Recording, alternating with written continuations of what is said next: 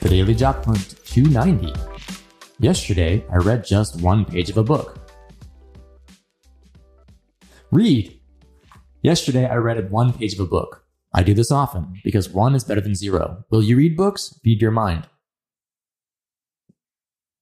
Yeah, there's so many millions of books or whatnot. so much gold out there. Are you prioritizing reading books? Or are you watching random videos that could have value, but what's the opportunity cost? In are you are you consuming long form content that gives you in-depth information to feed your mind? And people get overwhelmed about reading because they think it's a lot to get through. They don't have time. If you just read one page a day, that's valuable. I, I did this this morning. I'm reading a book on the art of raising puppies. and I just didn't have time to really dive into it. But I was like, oh, let's just read one page today. Usually I read for about 15 minutes every morning. And that's how, you know, this year I'm on track to, to break my personal record of books. I've read 14 books already this year, or 13 books. And it's early May. I'm planning to read 30 books this year.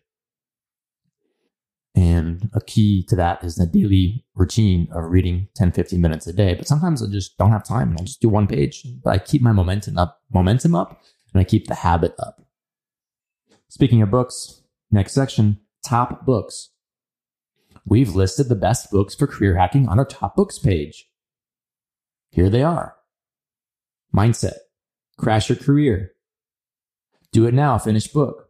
Drive. The surprising truth about what motivates us.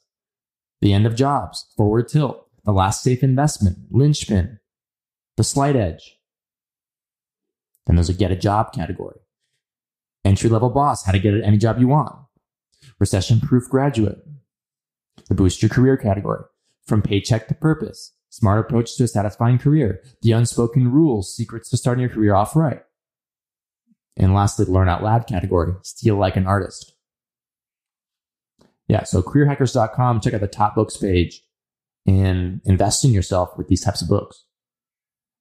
And the first one to, to choose probably is The Last Safe Investment by Michael Ellsberg and Bryan Franklin. Talking about this concept of investing yourself, investing your skills, investing in all areas of life so you can create happiness and wealth and all the things. Quote of the day Today, a reader. Tomorrow, a leader. Margaret Fuller. Thanks for listening, everyone. And we'll talk to you tomorrow. Go out there and make things happen. Cheers.